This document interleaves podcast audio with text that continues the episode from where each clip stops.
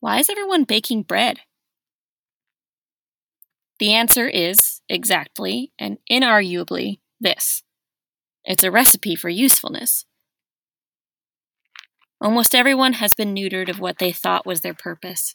Stripped of our social lives, plucked from the world, and nestled into our apartments like smooshy babies. We've approached a case of emergency, so we're breaking the glass and opening up our end of times recipe book. There is only one recipe bread. Sourdough, if we're full Mad Maxing it. Sifting makes us feel sorted. Kneading makes us feel, well, needed.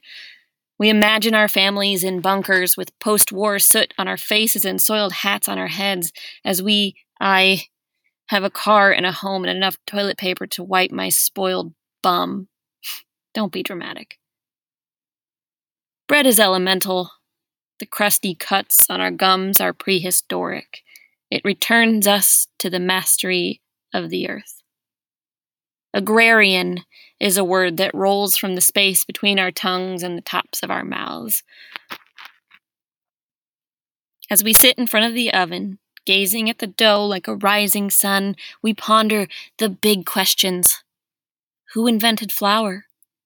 Was it a stroke of genius or fortune or sloppiness that gave life to yeast? And how did someone decide to bake a loaf of this concoction? Did it all just go bad and sit out in the sun one day? Are we all going to go bad before we can sit together in the sun one day? When the timer rings, open the oven to a melting aroma. You'll want margarine and raspberry preserves.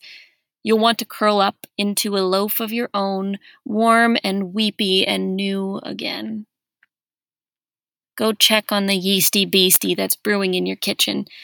Place your face real close to the tiny bubbles, perhaps the only real signs of life you've seen in weeks, and whisper in your best Palpatine voice Rise.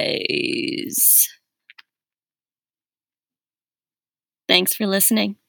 Have a good day.